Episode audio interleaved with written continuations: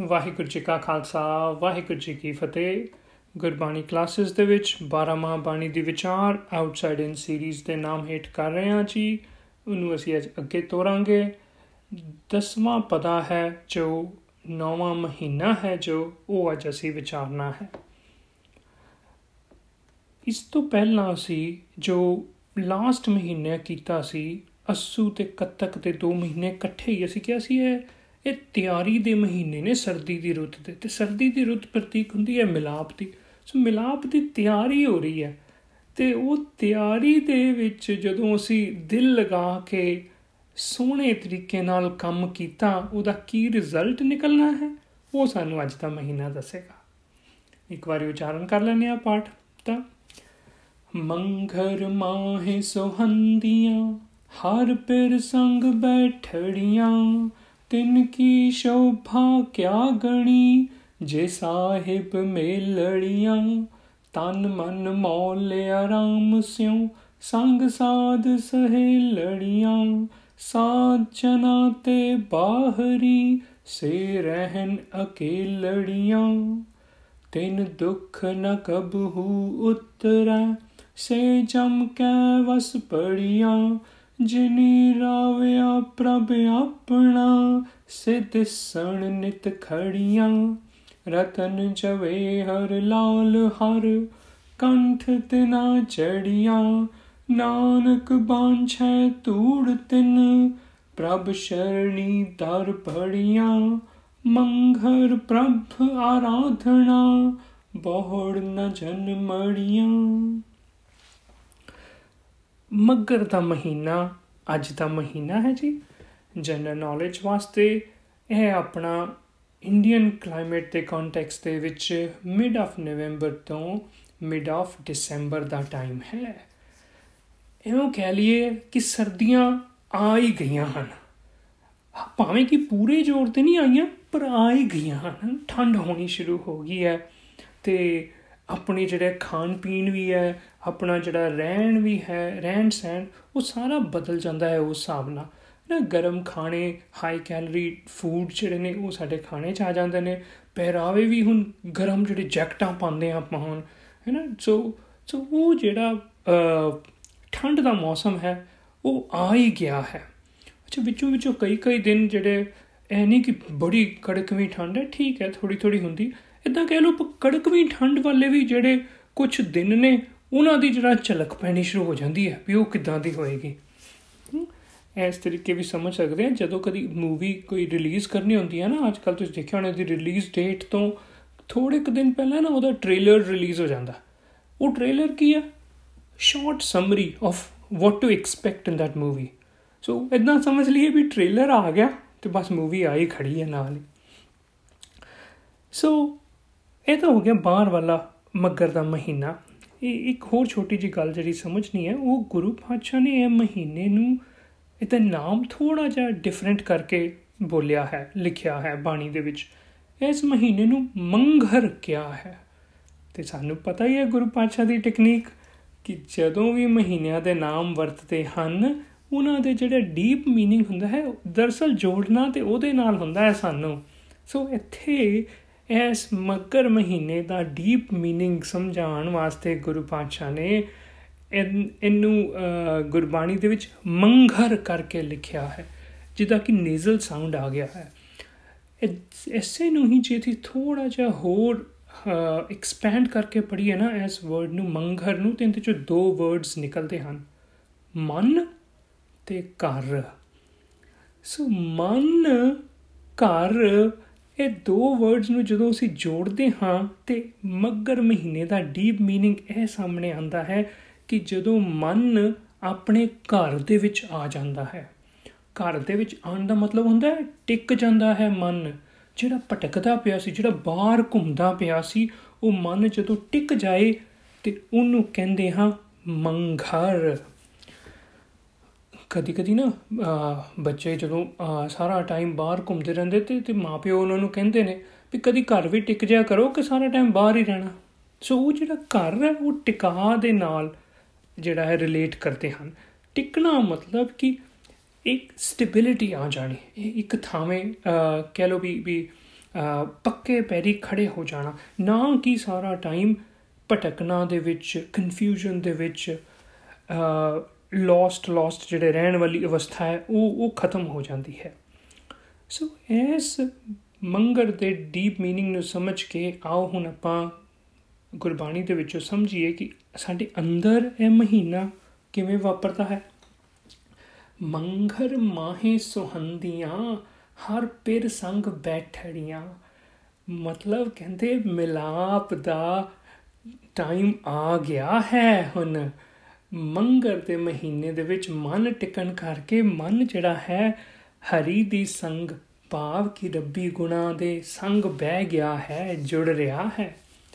ਤਿੰਨ ਕੀ ਸ਼ੋਭਾ ਕਿਆ ਗਣੀ, ਜੇ ਸਾਹਿਬ ਮੇਲੜੀਆਂ ਤੇ ਬੰਦੇ ਦਾ ਜੀਵਨ ਵੀ ਇੰਨਾ ਸੋਹਣਾ ਹੋ ਜਾਂਦਾ ਹੈ, ਜਦੋਂ ਰੱਬੀ ਗੁਣ ਦੇ ਵਿੱਚ ਆ ਜਾਂਦੇ ਹਨ, ਵਸ ਜਾਂਦੇ ਹਨ, ਉਹਦੇ ਬੰਦੇ ਦੇ ਜੀਵਨ ਦੇ ਵਿੱਚੋਂ ਭਟਕਣਾ ਮੁੱਕ ਜਾਂਦੀ ਹੈ।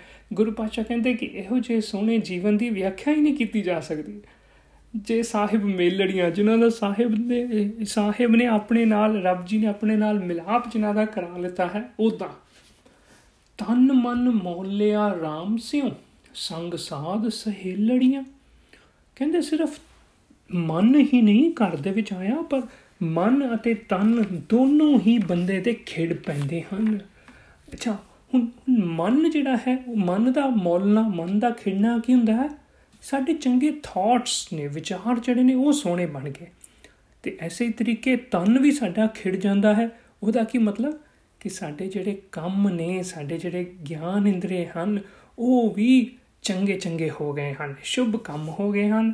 ਗਿਆਨ ਇੰਦਰੀ ਵੀ ਚੰਗੀਆਂ ਜਿਹੜੀਆਂ ਨੇ ਚੀਜ਼ ਚੰਗਾ ਐਸਪੈਕਟ ਜਿਹੜਾ ਹੈ, ਉਹ ਗ੍ਰਹਿਣ ਕਰਦੇ ਹਨ।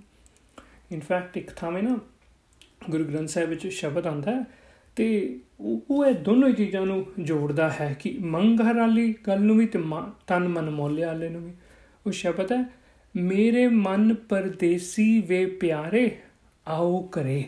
ਗੁਰੂ ਪਾਤਸ਼ਾਹ ਕਹਿੰਦੇ हे ਮੇਰੇ ਪਰਦੇਸੀ ਮਨ, ਘਰ ਦੇ ਵਿੱਚ ਆ, ਟਿਕ। ਤੇ ਇਹ ਜਿਹੜਾ ਮਨ ਘਰ ਦੇ ਵਿੱਚ ਆ ਕੇ ਟਿਕਣਾ ਹੈ, ਇਹ ਮੰਗਰ ਦੀ ਤਿਆਰੀ ਹੋ ਗਈ। ਤੇ ਐਸੇ ਹੀ ਤਰੀਕੇ ਇੱਕ ਥਾਵੇਂ ਆਂਦਾ ਮਨ ਪਰਦੇਸੀ ਜੇ ਥੀਏ ਸਭ ਦੇਸ ਪਰਾਇਆ ਉਥੇ ਮਨ ਤੇ ਤਨ ਦੇ ਮਿਲਾਪ ਵਾਲੀ ਗੱਲ ਹੁੰਦੀ ਹੈ ਵੀ ਜੇ ਬੰਦੇ ਦਾ ਮਨ ਪਰਦੇਸੀ ਹੈ ਤੇ ਸਭ ਦੇਸ ਪਰਾਇਆ ਮਤਲਬ ਸਾਰਾ ਤਨ ਤਨ ਦੇ ਜਿਹੜੇ ਗਿਆਨ ਇੰਦਰੀ ਹਨ, ਕਰਮ ਇੰਦਰੀ ਹਨ, ਉਹ ਸਾਰੇ ਆਰਗਨ ਸੈਂਸਰੀ ਆਰਗਨਸ ਵੀ ਜਿਹੜੇ, ਉਹ ਵੀ ਫਿਰ ਚਸਕਿਆਂ ਦੇ ਵਿੱਚ ਪਏ ਰਹਿੰਦੇ ਆ।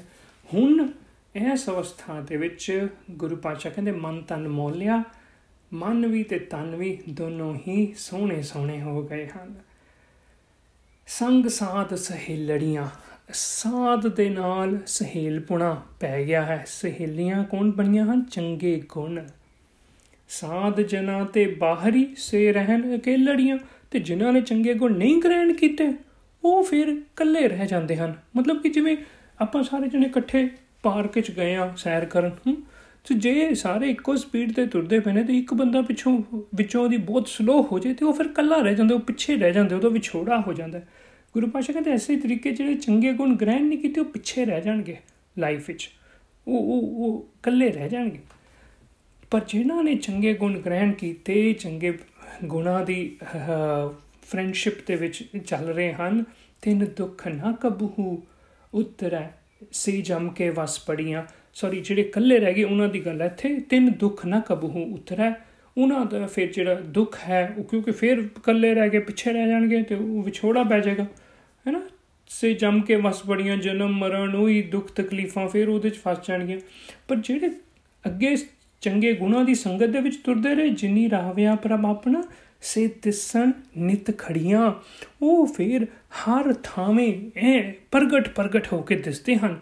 ਮਤਲਬ ਕਿ ਦਿਸਣ ਨਿਤ ਖੜੀਆਂ, ਮਤਲਬ ਕਿ ਕਿ ਜਿੱਥੇ ਕਿਧਰੇ ਵੀ ਟਾਈਮ ਆਉਂਦਾ ਹੈ ਨਾ, ਉਸ ਟਾਈਮ ਤੇ ਉਹਨਾਂ ਦੇ ਚੰਗੇ ਗੁਣਾ ਕਰਕੇ ਉਹਨਾਂ ਦੀ ਹਰ ਥਾਵੇਂ ਪਪੂਲੈਰਿਟੀ ਹੁੰਦੀ ਹੈ। ਰਤਨ ਜਵੇਹਰ, ਲਾਲ ਹਰ, ਕੰਠ ਤਿਨਾ ਚੜੀਆਂ ਪਿਕਚਰ ਖਿੱਚ ਰਹੇ ਹਨ, ਜਿੱਦਾਂ ਬਾਹਰਲੇ ਕਿਸੇ ਸੈਲੀਬ੍ਰਿਟੀ ਦੀ, ਹੈ, ਵੀ ਉਹਦੇ ਗਲ ਦੇ ਵਿੱਚ ਕੰਠ ਮਤਲਬ ਗਲਾ, ਗਲ ਦੇ ਵਿੱਚ ਰਤਨ ਜਵੇਹਰ, ਲਾਲ ਹਰ ਸੋਹਣੇ ਸੋਹਣੇ ਰਤਨ ਜਵੇਹਰ ਚੰਗੇ ਗਹਿਣੇ, ਚੰਗੇ ਸਾਰਾ ਕੁਝ ਪਾਇਆ ਹੋਇਆ ਹੈ। ਪਰ ਬੇਸਿਕਲੀ ਗੁਰੂ ਪਾਤਸ਼ਾਹ ਕਹਿੰਦੇ ਕਿ ਨਾ ਕਿ ਮੱਤ ਵਿੱਚ ਰਤਨ ਜਵਾਹਰ ਮਾਨਕ ਦੀ ਗੱਲ ਹੋ ਰਹੀ ਹੈ ਇੱਥੇ।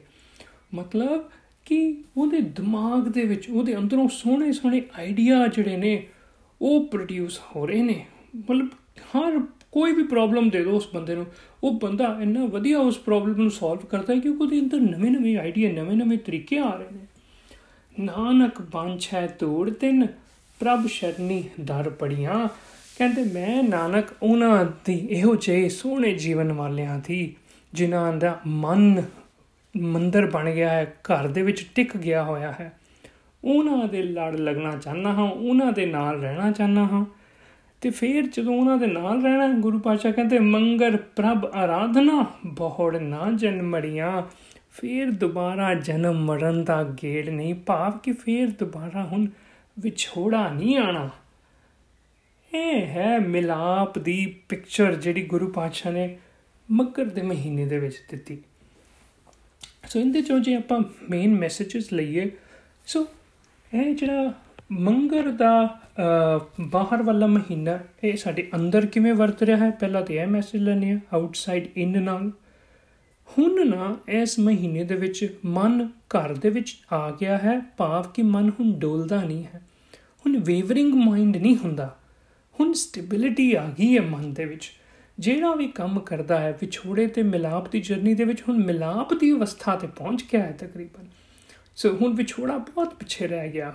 ਹੁਣ ਨਹੀਂ ਉਸ ਉਹਨਾਂ ਚੀਜ਼ਾਂ ਦੇ ਪ੍ਰਵਾਹ ਜਿਹੜੇ ਦੁਨਿਆਵੀ ਦਿਖਾਵੇ ਵਾਲੀਆਂ ਚੀਜ਼ਾਂ ਸੀ ਉਹ ਸਭ ਹੁਣ ਬਹੁਤ ਪਿੱਛੇ ਰਹਿ ਗਈਆਂ ਹਨ। ਹੁਣ ਟੈਂਪਟੇਸ਼ਨ ਦੇ ਵਿੱਚ ਮਨ ਜਿਹੜਾ ਹੈ ਉਹ ਵੀਕ ਨਹੀਂ ਹੋ ਜਾਂਦਾ। ਹੁਣ ਸਟਰੋਂਗ ਮਾਈਂਡ ਬਣ ਚੁੱਕਾ ਹੈ। ਤੇ ਦੂਸਰਾ ਮੈਸੇਜ ਇਹਦੇ ਚੋਂ ਇਹ ਲਵਾਂਗੇ ਕਿ ਇਹ ਬੇਸਿਕਲੀ ਇਹ ਮਹੀਨਾ ਉਹ ਮਿਲਾਪ ਦੀ ਇੱਕ ਜਿੱਦਾਂ ਆਪਾਂ ਕਹਿੰਦੇ ਟ੍ਰੇਲਰ ਹੈ। ਮਤਲਬ ਕਿ ਇੱਕ ਇੱਕ ਝਲਕ ਹੈ। ਹਾਂ, ਵਿਛੋੜਾ ਖਤਮ ਹੋ ਗਿਆ। ਪ੍ਰੀਤਮ ਤੇ ਮਿਲਾਪ ਬਸ ਹੋਣ ਹੀ ਵਾਲਾ ਹੈ। ਅਜੇ ਹੋਇਆ ਨਹੀਂ। ਇਦਾਂ ਇੱਕ ਇੱਕ ਹੋਰ ਐਗਜ਼ਾਮਪਲ ਦੇ ਕੇ ਸਮਝਾਣਾ ਹੁਣ ਕਦੀ ਕਦੀ ਕੀ ਹੁੰਦਾ ਹੈ ਕਿ ਆਪਣੇ ਘਰ ਕੋਈ ਗੈਸਟ ਆਣੇ ਹੋਣ ਨਾ, ਤੇ ਬਾਹਰ ਜਿੱਦਾਂ ਗੈਸਟ ਬਿਲਕੁਲ ਆਪਣੇ ਗੇਟ ਦੇ ਬਾਹਰ ਜਾਂ ਡੋਰ ਦੇ ਬਾਹਰ ਪਹੁੰਚ ਜਾਂਦੇ ਹਨ, ਫਿਰ ਥੋੜੀ ਜਿਹੀ ਆਵਾਜ਼ ਵੀ ਆ ਜਾਂਦੀ ਵੀ ਉਹਨਾਂ ਦੀ ਕਾਰ ਆ ਗਈ ਪਾਰਕ ਕਰ ਲਿੱਤਾ ਉਹਨਾਂ ਨੇ।